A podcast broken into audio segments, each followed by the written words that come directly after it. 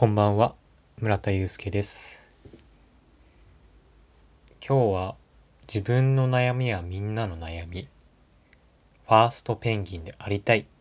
というお話をしていきます。本日会社の研修の時に質問をした時の話です。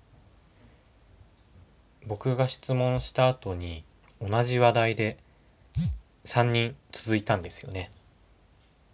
それまでその話題っていうのは一切出ていませんでした。その時僕はみんなが実は聞きたかったんだなって気づきました。心のどこかで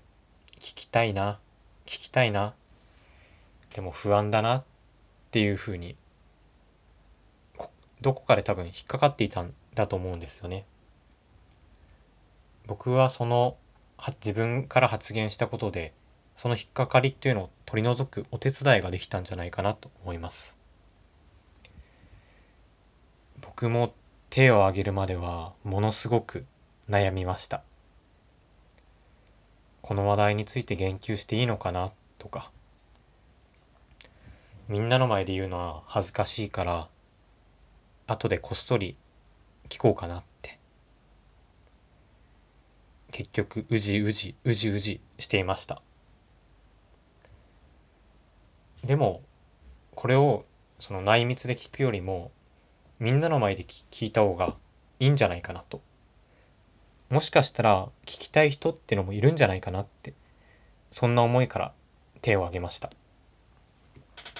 そしたら冒頭で話したようにさんにん続いたんですよね。うんやっぱり、うん、その、それはまあ会社の研修中なんで、さんじゅうきゅうにん、あ、人数いっちゃった。まあかに、さんじゅうきゅうにんぐらいいるんですけれども、